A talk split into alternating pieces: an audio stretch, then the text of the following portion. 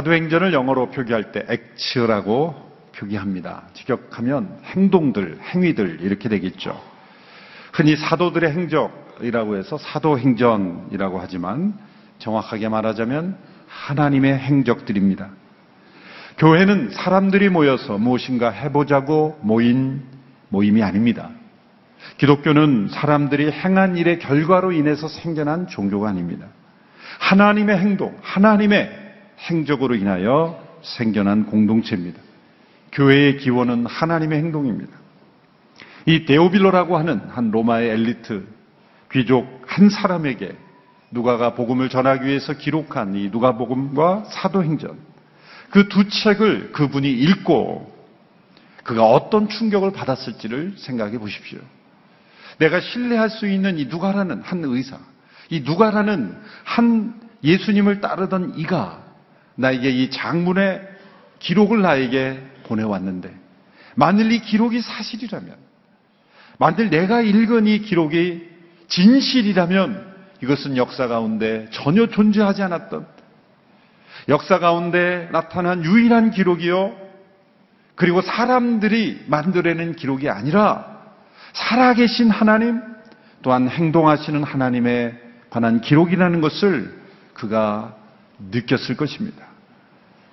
우리는 이 기록들을 읽을 때 익숙한 성경 말씀이 아니라 오래 전부터 알았던 그런 귀에 익은 이야기가 아니라 마치 데오빌러와 같이 처음 이 말씀을 대하는 것 같은 그런 말씀으로 우리가 대할 때 이것이 얼마나 충격적인 기록인가를 우리는 느낄 수 있어야 합니다. 그래서 하나님의 말씀을 우리가 아, 하나님의 말씀으로 듣기 위해서 가장 필요한 것은 언제나 처음 읽는 것 같은 그런 마음, 처음 듣는 것 같은 그런 태도로 날마다 읽는 것입니다. 그래서 어떤 분은 이렇게 성경에 밑줄 짓고 또 메모도 하고 이렇게 해서 익숙한 성경을 가끔 이렇게 바꾼다는 거죠. 어, 몇 년에 한 번씩 새로운 성경으로 어, 바꿔서 새로 읽는 것처럼 때로는 번역도 또 새로운 번역으로 어, 바꿔서 읽고 이렇게 새로운 하나님의 말씀으로 받아들이는 훈련이 필요합니다. 데오빌로는 틀림없이 충격을 받았을 겁니다. 전율을 느꼈을 겁니다.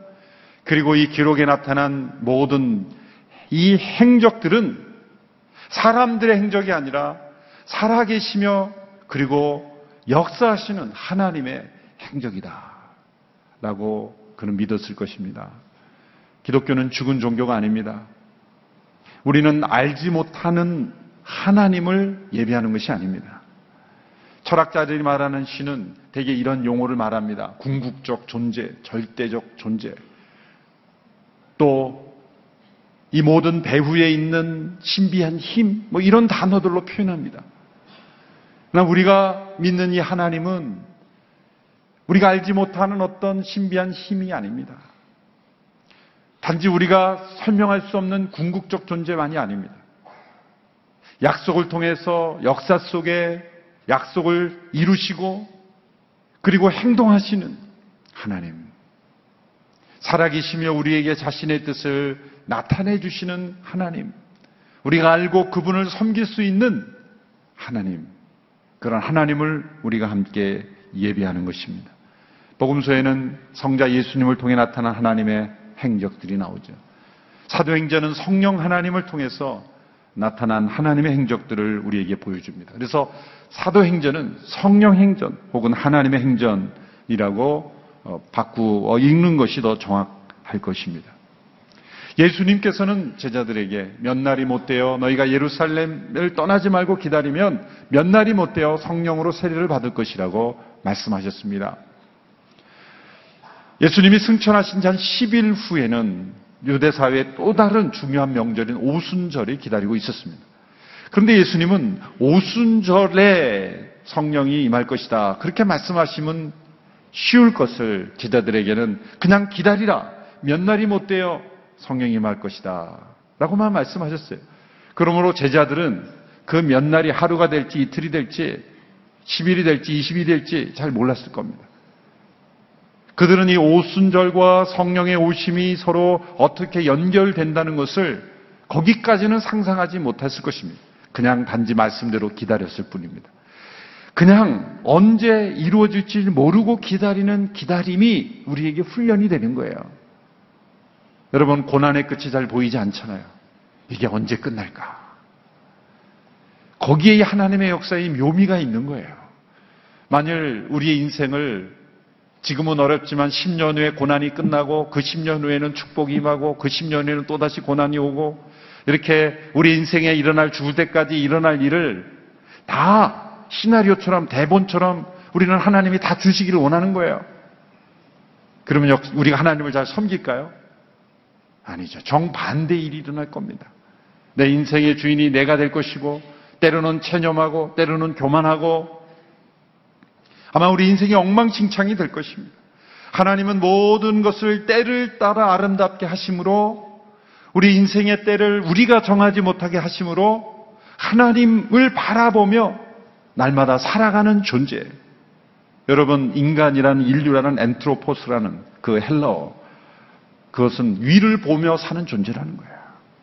날마다 하나님의 때를 바라보며 그렇게 기다리며 살아가는 존재. 때로는 고난 속에서 기다리고 때로는 약속을 기다리는 그런 기다림의 인생. 이것이 인간의 본질이요. 하나님을 의존하는 인생의 참된 인생이라는 것을 우리에게 가르쳐 주십니다. 기다리라. 오순절에 올 것이다. 이렇게 말씀하시면 됩니다. 그냥 기다리라. 지자들은 하루하루 기다림 속에 때로는 기도하며 때로는 교제하며 기다리고 있었습니다. 이제 10일 후에 다가오는 오순절. 이 오순절은 출애굽을 기념하는 6월절로부터 50일째 되는 날이죠. 50일째는 안식일이 7번 지난 다음 날입니다. 그렇죠? 7, 7이 49. 그 다음 날이 50일이죠. 그래서 오순절을 77절이다. 그렇게 부르기도 합니다. 오순절이 7번, 1 곱하기, 7 곱하기 7이 더해지기 때문에 77절이다. 이렇게 부르기도 합니다.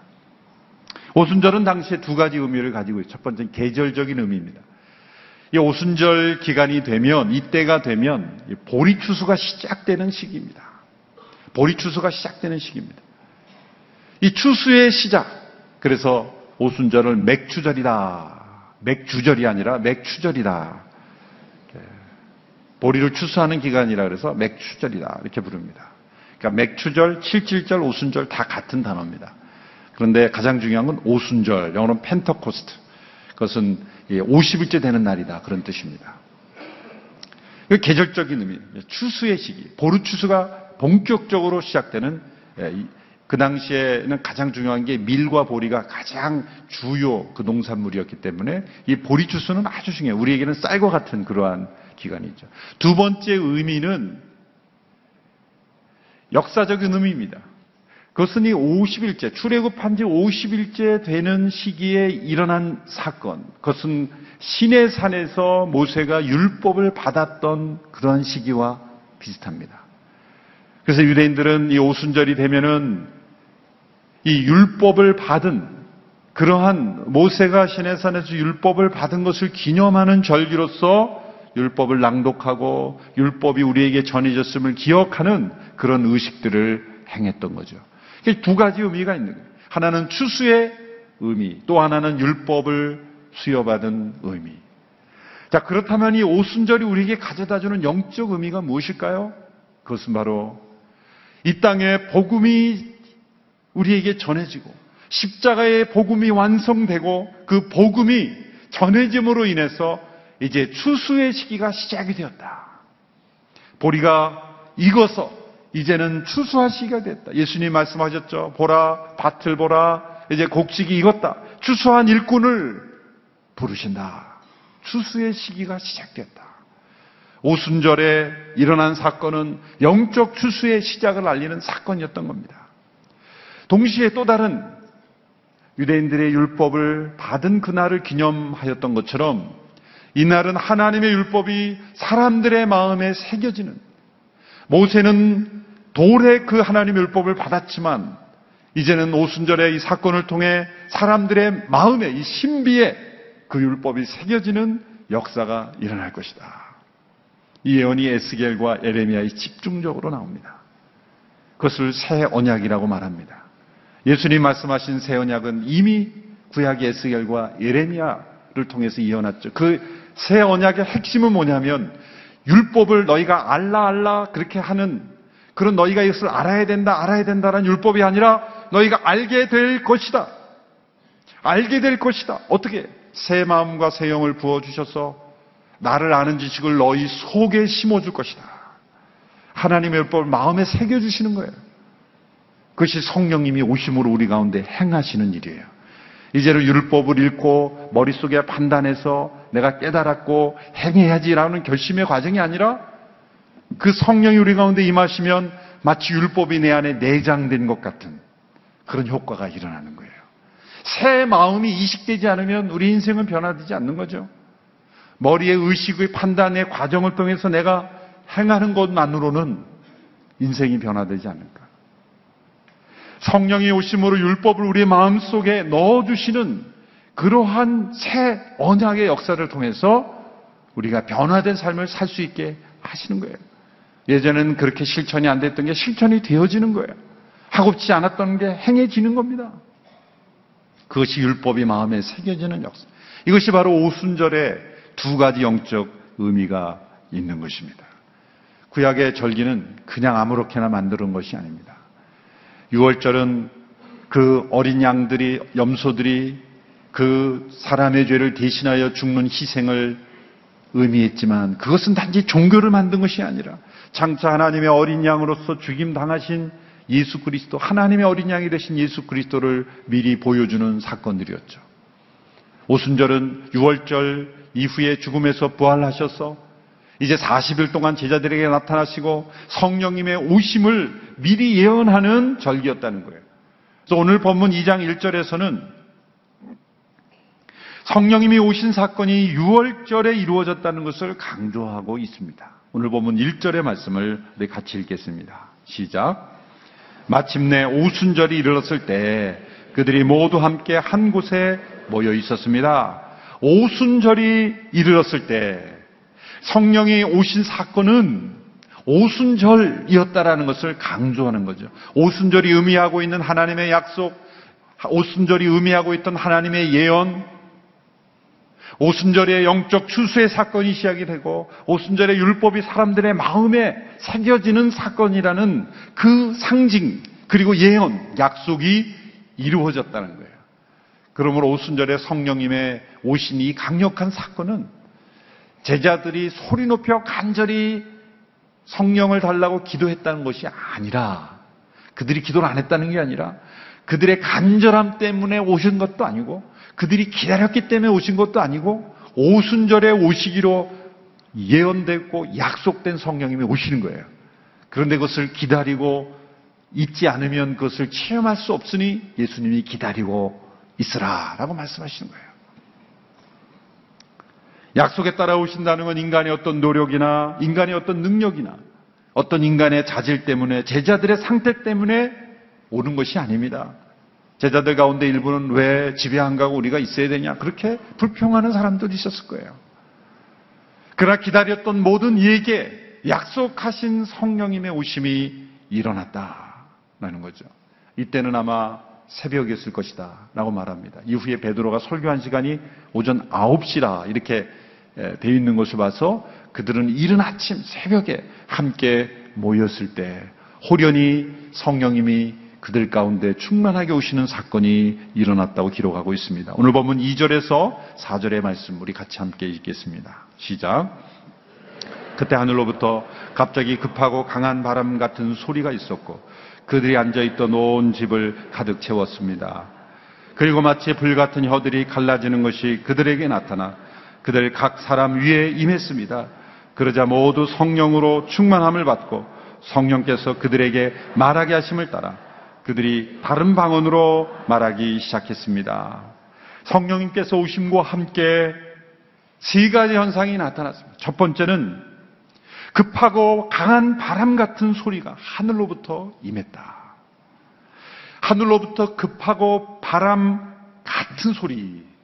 그러니까 바람 같은 소리, 소리가 하늘로부터 급하고 강한 바람 같은 소리가 났다는 거예요. 이 바람이라는 것은 히브리어로 영과 같은 단어를 씁니다. 루아크라는 단어. 이것은 때로는 바람으로 쓰기도 하고 때로는 영으로 쓰기도 해요. 이 바람 혹은 영이라고 쓰여지는 단어는 영적인 생명력을 상징하는 단어죠. 그런데 이 성령 임재하심이 느낄 수 있고 들을 수 있는 그러한 소리로 임재하셨다는 거예요. 강한 태풍의 바람이 때로는 집을 날려버리고 그리고 나무의 뿌리까지 뽑아버리는 것 같은 그러한 이 힘이 있는 것처럼 성령님의 오심이 급하고 강한 바람 같은 소리로 임하신 거예요. 성령님께서는 종종 소리를 사용하십니다. 이 소리, 소리로 임하시는 성령님. 때로는 성령님 인재는 침묵 가운데 주어집니다. 그러나 침묵만이 성령 임재는 아니죠. 제가 이 성령의 강한 체험을 대학 2학년 때 체험했을 때 함께 기도하던 그 학생들 가운데 성령의 강한 체험이 그때 온누리교회 처음 이 예배당이 만들어지고 이제 외부에 빌려줄 때 이 2층 방을 빌려서 수련회를 했을 때예요. 그때 이 2층에서 그런 성령의 놀라운 역사가 있었어요. 그때 그 성령이 체험했을 때 모두가 다 뜨겁게 기도하다가 일시에 기도가 중단되는 그래서 말을 할 수 없는 그런 침묵 속에 들어갔어요. 그러나 동시에 그 침묵이 어느 정도 흐른 이후에는 절규와 탄식과 통곡이 일어나는 이 침묵과 소리가 동시에 일어나는 것을 체험해요. 너무나가 하나님의 임재 앞에 두려워서 감히 입을 열지도 못하는 그러한 상태도 있지만 동시에 절규 속에 하나님 앞에 기도하는 기도의 소리, 하나님을 향한 찬송의 소리도 동시에 있는 거예요.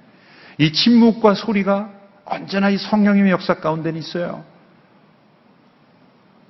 거룩한 침묵만을 하나 성령의 임재하심이라고 말해서는 안 돼요. 또 소리만 있는 것이 성령의 임재라고 말해서는 안 돼요. 여호수아가 그 여리고성을 정복할 때 하나님께서 여호수아를 통해 주신 그 명령이 있죠. 6일간은 너희들이 침묵하며 그냥 돌기만 해라. 6일간의 침묵. 그들이 불신, 그들이 이렇게 한다고 뭐가 달라질까라고 하는 그 불신의 소리를 잠재우는 거예요. 우리는 말을 하면서 더 불신의 소리, 의심의 소리를 많이 바라죠. 침묵하라. 그는 순종의 소리죠. 순종의 침묵이죠. 그런데 제7일에 너희가 함성을 지르라, 소리를 내라. 여러분, 소리 지른다고 벽이 무너집니까? 우리가 함성 지르면 이게 무너집니까? 아니죠. 소리가 컸기 때문에 무너진 게 아니라 그게 믿음의 소리였기 때문에 하나님께서 역사하신 거예요. 우리 안에 이 성령 임재하실 때 믿음의 강한 소리가 있어야 돼요. 어떤 교회 가보면은 전혀 소리를 못 내게 하는 교회가 있더라고요. 정말 숨 막힐 정도로 침묵하게 하는 교회가 있더라고요. 그 고요한 침묵 속에 가끔 코 고는 소리가 나와요. 다른 소리가 나오게 돼 있어요. 때로는 침묵하지만 때로는 소리 높여 하나님을 때로는 침묵 기도도 있지만 소리를 내 기도하는 예, 그렇게 홀로 소리내서 한번 기도해 보세요. 그 하나님께서 소리 속에 성령님의 임재를 체험할 수가 있어요. 하나님은 소리를 사용하십니다. 성령님의 임재 가운데 주어지는 소리는 소음이 되지 않고 사람을 변화시키는 성령의 바람이 되죠. 믿음은 들음에서 난다 그랬죠. 들리는 소리가 있어야 믿음이 오는 거죠. 말씀을 들을 때 성령 임재하시고 성령 안에 기도할 때 성령 임재하시고 찬송이 들려질 때 성령님이 역사하시는 거예요. 이 급하고 강한 바람 같은 소리는 하늘로부터 온 것입니다. 위로부터 내려온 하강길처럼 사람들에게 생기를 불어넣은 에스겔 골짜기에서 생기야 저들에게 들어가라 했을 때 그 생기는 바로 이 쓰여졌던 단어와 동일한 맥락의 단어예요. 위로부터 주는 생기가 우리 마음속에 부어져야 하는 거죠. 두 번째 현상은 불의 혀같이 갈라지는 것이 사람들 각 사람 위에 임하였었다라고 말합니다. 두 번째 성령의 오심은 볼 수 있는 것이었습니다. 불의 혀 같은 모습이었습니다. 불은 하나님을 임재를 상징하는 데 쓰여지는 단어죠. 아브라함은 타는 횃불을 보았고 모세는 불타는 떨기나무를 보았고 광야에서 백성 들은 불기둥을 보았습니다. 솔로몬이 성전에 봉헌했을 때 하나님의 불이 재단에 내려왔습니다. 엘리야가 기도할 때 그 불이 위로부터 내려왔습니다. 예수님께 세례 받으실 때는 비둘기 같은 성령이 보였다라고 말합니다. 그러나 제자들에게는 불의 혀같이 갈라지는 것이 보였습니다. 각 사람 위에 불이 임했지만 불이 태우지는 않았어요. 일반적인 불은 물질을 태우지만 성령의 불은 사람을 태우는 것이 아니라 죄를 태우고 우리를 정결케 하기 때문입니다. 불 같은 성령. 그래서 때로는 성령이 임하실 때는 우리 몸이 뜨거워지는 것을 경험하죠. 이렇게 안수를 기도하고 기도할 때 몸이 달아오는 듯한 뜨거운 그러한 몸이 뜨거워지는 그러한 역사, 그건 불같은 성령의 임재하심을 그런 경험하는 제가 고등부 교사할 때 어느 집회에서 목사님과 그 교사들이 기도할 때 학생들이 막 뜨거워서 막 등이 뜨겁다는 거예요. 평범한 소리인데 성령의 임재 가운데 기도할 때는 뜨거움을 경험하는 그런 성령의 불같은 역사가 있는 거예요. 단지 몸만 뜨거워지는 게 아니죠. 그 육신 가운데 있었던 죄가 그 뜨거운 성령의 역사로 태워지는 역사, 정결케 되는 역사가 있는 것입니다. 왜 불이 혀로 나타났을까? 불의 혀라 그랬어요. 그것은 혀라는 건 언어의 기능, 말의 기능이죠. 그것은 말씀을 전하는 공동체로 교회는 세상에 검을 가지고 싸우는 교회가 아니라 말씀의 법 성령의 역사. 우리가 하나님의 말씀을 입으로 전할 때 성령의 불이 사람들의 마음속에 전해지는 거예요. 불같은 뜨거움이 말씀의 전파를 통해서 사람들에게 전해지는 역사를 보여주기 위해서 불의 혀같이 나타났다라고 해석할 수 있습니다. 여러분이 성령님의 오심은 어떤 한 사람의 마음속에 조용하게 은밀하게 역사하시는 성령이 아니라 함께 모인 성도들에게 함께 체험하는 그런 경험되는 사건으로 임한 것입니다. 우리가 중생은 우리가 거듭났다고 할 때는 언제 어떻게 경험났는지 사실은 정확한 일시와 그 체험 자체를 규명할 수는 없어요. 예수님 말씀하셨죠. 바람이 어디로 와서 어디로 가는지 알지 못하는 것처럼 성령으로 난 사람이 이와 같으니라. 사실 내가 언제 거듭났냐 말할 때는 사실은 알 수 없는 것이 정답이에요. 중생의 때는 알 수 없어요. 그런데 우리가 다 내가 언제 거듭났다라고 할 때는 뭡니까? 거듭난 이후에 내 안에 회개가 일어나고 성령 체험이 일어났을 때 사실은 그것을 우리가 인지할 수 있을 뿐이에요. 그럼 엄밀히 말해서 중생 체험 자체를 이 거듭난 자체를 그 때와 이 시를 내가 말할 수 있느냐? 사실은 정확하게는 말할 수 없어요. 왜? 성령께서 우리를 거듭나게 하시고 이후에 그걸 우리가 체험하는 건 그 이후이기 때문이죠. 회개를 통해 그 거듭남의 생명이 내 안에 일어나고 그런 것을 경험한 것은 사실 중생 이후이기 때문인 것이죠. 이 사건은 교회에 내려온 능력입니다. 체험입니다. 알 수 있고 볼 수 있고 느낄 수 있는 사건입니다. 예수님께서 누가복음 24장 49절에서 너희는 위로부터 능력을 입히올 때까지 예루살렘에서 기다리라. 위로부터 능력을 입히운 것입니다. 나의 결심이나 결단이나 그런 것 이전에 위로부터 내려온 능력입니다. 이 오순절 성령의 오심 사건은 교회가 시작된 사건이 아니에요. 이미 존재하던 교회에 성령의 능력이 임한 사건이에요. 예수님의 제자들은 예수님을 이미 믿는 사람들이었죠. 요한복음 17장에서 예수님이 제자들을 가리키며 세상에 속하지 아니한 사람들이다 그랬죠. 요한복음 20장에 보면 성령을 받으라라고 제자들에게 성령을 주셨어요. 그래서 그들은 예루살렘을 떠나지 않고 기다리고 있을 수 있는 거예요. 만약 그들이 믿는 사람이 아니었다면 다 집에 돌아갔겠죠. 왜 거기 있었겠습니까? 여러분 마음속에 믿음이 없으면 왜 여기에 와 있겠습니까? 추석 때. 어디론가 가 계시겠죠. 저는 오늘 깜짝 놀랐어요. 상당수의 많은 분들이 어디론가 가실 줄 알았는데 이렇게 많이 모여 계신 들어오면서 갈 데가 없으시나 이렇게 오해했어요. 갈 데 없으셔 온 게 아니에요 여기. 그렇죠? 믿음 때문에 온 거죠. 그렇죠? 갈 데가 왜 없겠어요? 갈 데가 없으셨나 그런 생각했다. 아 이게 내가 불신앙이지. 믿음 때문에 이 자리에 와 계시고 믿음 때문에 믿음 때문에. 그런데 여러분 믿음 때문에 예배도 참석하고 믿음 때문에 순모임도 참석하고 믿음 때문에 봉사도 하고 믿음 때문에 헌금도 하지만 위로부터 내려온 능력 있는 삶을 우리는 체험해야 되는 거예요. 지금 수준에 머무르는 믿음이 아니라 더욱 큰 믿음의 능력을 체험해야 되는 거예요. 위로부터 부어주시는 능력. 이 사도행전 2장에 나타난 사건은 이미 믿는 사람들에게 위로부터 부어주시는 능력의 체험인 것입니다. 이건 2차적 체험이에요. 많은 분들이 이 사건을 오늘 우리가 기대해서는 안 된다라고 하는 사건으로 만들기 위해서 이미 예수 믿는 것이지 역사 속에 있었던 사건이지 오늘 우리에게 있어야 되는 사건이 아니라고 자꾸 말해요. 그렇게 주장하는 목사님이나 신학자나 그런 교회 가 보면 능력이 없어요. 능력이 없어요. 헌신도 없고 기도도 없고 선교도 없고 증인된 역사가 없고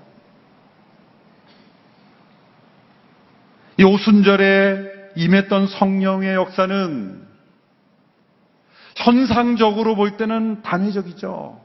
결론 부분에 말해야 되는데 미리 답안해서 끝나거든요. 현상으로 볼 때는 단회적인 거예요. 이 현상이 통일이 된다는 건 아니에요. 그 사건은 현상으로 볼 때는 그 시기에 언제나 성령이 임하실 때 바람 소리처럼 불이 보이는 것으로만 나타나는 게 아니에요. 사장에 보면은요, 땅이 진동을 했어요, 땅이. 이건 또 뭐죠? 땅이 진동한, 어떤 사람에게는 땅이 진동하는 사건을 났어요. 어떤 사람에게는 대각성 운동 때는요, 사람이 진동을 하는 거예요, 사람이. 사람이 구르고, 어떤 사람에게는 큰 기쁨이 임하는 거예요. 큰 기쁨이 임하는 거예요. 어떤 사람은 생명을 잃어도 아깝지 않은 자신의 생명을 조금 더 아깝지 않은 순교의 믿음으로 나타나는 거예요. 이렇게 모든 사람에게 각기 다른 현상으로 나타나지만 중요한 것은 뭐냐면 능력이 피우는 사건이라는 거죠. 현상은 다를지라도. 능력이 피우는 사건은 반드시 있어야 된다는 거예요. 그런 의미에서 이 오순절적 이런 성령의 오심은 이미 성령으로 거듭난 예수 믿는 사람들에게도 능력을 입히우는 사건은 반드시 있어야 된다는 거예요. 이 사건이 없으면 절대 부활의 증인이 될 수 없습니다. 이 오순절에 임하신 성령은 바람과 불이 한꺼번에 나타났죠. 둘 다 능력의 상징이에요. 바람도 변화를 일으키고 불도 태우는 변화를 일으키죠. 이 바람과 불이 하나가 될 때 어떤 일이 일어납니까? 바람과 불이 하나로 붙을 때 어떻게 일어나요? 대화재가 일어나죠, 대화재가. 1871년에 시카고에 한 오두막 집에서 말이 이 뒷발질을 해서 등이 떨어져서 화재가 일어났어요. 그런데 그 작은 오두막 집에서 불이 났는데 시극하고 전체 시를 다 태워버렸다는 거예요. 왜 그랬을까요? 미시간 호수에서 불어오는 엄청난 바람 때문에. 그래서 시카고가 굉장히 구획이 잘 된 게 다 타버렸기 때문에 도시 전체를 다시 계획을 해서 세웠기 때문에 굉장히 그 질서가 있게 잘 되어 있다는 거죠. 그때 300명이 죽고 9만 명이 집을 잃어버리고 손실액만 그 당시에로 200 million. 어마어마한 손실이죠. 불과 바람이 하나가 되면 엄청난 영향이 있는 겁니다. 영적 대각성이 바로 이와 비슷해요. 영적 대화재인 것이죠. 보스턴의 노스햄턴 교회에서 조나단 에드워드 목사님이 설교를 했습니다. 설교의 제목은 진노한 하나님의 손 안에 있는 죄인들이라는 설교예요. 눈이 어두워서 원고를 이렇게 손에 들고 화려한 그리고 강력한 뭐 목소리도 아니었습니다. 촛불을 들고 그렇게 원고를 읽어 내려가는 그 설교에 불이 임했어요. 사람들에게 불이 임했어요. 보이는 현상은 아니었지만 불이 임한 것을 마음의 사람들이 뜨거워졌어요. 그런데 한쪽에서는 조지 휘필드라는 분이 바람을 일으키고 있었어요. 조지 휘필드라는 분이 그 불을 미국 동부를 불러일으키는 대화질을 한 사람은 동에서는 불이 임하고 한 사람은 동에서는 바람에서 함께 하나가 됐을 때 그것이 미국의 18세기 제1차 대각성 운동이 일어난 것이죠. 1907년에 평양에 있었던 대부운동도 마찬가지입니다. 귀한 믿음의 선배님들의 말씀과 기도를 통해 불이 일어나고 바람이 일어남으로써 평양 전체가 다 대화재가 일어난 거예요. 곳곳에 교회가 세워지고 신학교가 세워지고 일주일, 일주일 동안 모여서 말씀을 듣고 기도하는 뜨거운 성령 역사가 일어난 거예요. 사실 그 대화재의 그 영향력 아래 우리가 아직도 지금 살고 있는 거예요, 사실은. 엄청난 대화재가 일어났던 것입니다. 조지 위필드의 일기에는 1740년도에 뉴브룬스윅에서 일어난 자신의 체험에 대해서 이렇게 기록하고 있습니다. 나의 집회에서 길버트 타네시가 설교하였고 내가 그 다음에 기도하기 시작하였다. 약 6분 가량이 지났을 때 어떤 사람이 성령이 오셨다. 성령이 말하신다라고 소리쳤다. 그는 자기 영혼에 대한 예수님의 확증을 제할 수가 거의 없었던 것이었다. 다른 사람들도 기뻐서 어찌나 소리를 지르든지 내 기도를 멈추지 않을 수 없었다. 나 자신의 영혼이 어찌나 충만했던지 나는 자신의 비열함과 하나님의 영원한 사랑의 주권과 위대함을 의식하며 주님 앞에 엎드려 울어버렸다. 거의 모든 사람들이 기도와 찬양으로 그 밤을 보냈다. 그 밤은 결코 잊지 못할 엄청난 밤이었다. 하나님의 임재가 내 영혼을 어찌 충만케 했는지 나는 그 앞에 서 있기가 어려울 정도였다. 여러분 이러한 충만케 하시는 체험 우리 모두가 다 사모하고 기다려야 될 체험인 줄로 믿습니다. 이들이 이런 체험 가운데 신기한 현상이 나타났습니다. 세 번째 현상입니다. 다른 방언으로 말하기를 시작했습니다. 이 다른 방언은 외국 언어였습니다. 방언이었습니다. 고린도서에 나타난 영적인 언어의 기도가의 방언이 아닌 다른 지역 사람들이 알아들을 수 있는 언어.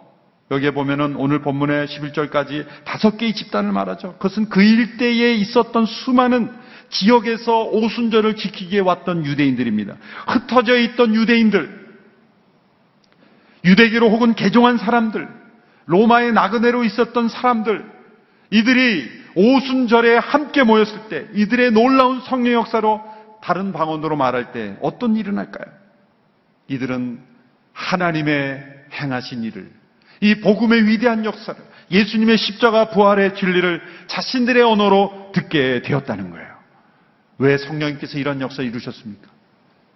동시에 일시적으로 수많은 사람들에게 복음이 증거되게 하기 위해서 사람이 언어를 배워서 또 다른 언어로 복음을 설명할 때 얼마나 많은 시간이 걸려요? 그러므로 급속도로 이 복음이 증거되게 하기 위해서 난곳 방언으로 성령이 전파되게 하신 것입니다. 오늘날 이런 성령의 역사는 오늘 우리에게 필요합니다. 우리 모두는 성령께서 이미 내주하시는 사람들입니다. 그러게 아니고는 이 추석 연휴에 예배 나올 수가 없어요. 여러분 안에 계신 성령님을 의심하지 마십시오. 성령이 아니고는 예수를 주라 시인할 수 없습니다. 그러나 제자들에게도 능력이 필요했고 약속하신 성령의 덧입음을 그러한 체험이 필요했던 것처럼 바람처럼 불처럼 때로는 진동으로 때로는 기쁨으로 우리 가운데 임하시는 성령의 충만케 하심을 우리 모두가 체험해야 될 줄로 믿습니다. 일평생 살아가며 이런 분들이 고백한 이런 성령의 충만함의 역사를 내 인생에 꼭 체험하게 되기를 바랍니다. 그래서 능력 있는 믿음의 사람으로 살기를 원합니다. 기쁨으로 충만하기를 원합니다. 부활의 증인이 되기를 원합니다. 황조 목사님께서 이 본문을 설교하면서 이렇게 말하는 게 마음에 와닿았어요. 하나님을 안 믿는 게 문제가 아니고 하나님을 제한하는 게 문제입니다. 성령님을 부인하는 게 문제가 아니고 성령님을 제한하는 것이 문제다.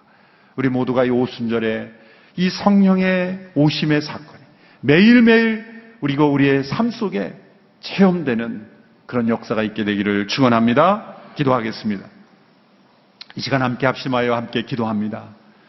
성령님, 나로 하여금 예수님을 믿게 하심을 감사합니다.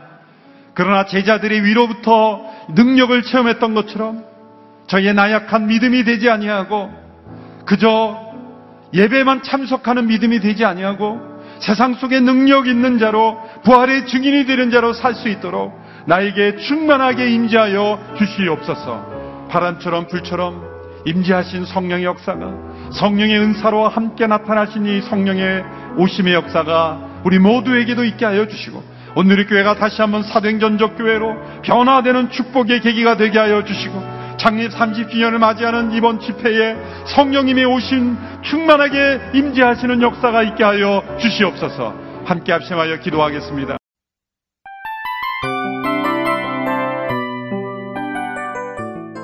이 프로그램은 청취자 여러분의 소중한 후원으로 제작됩니다.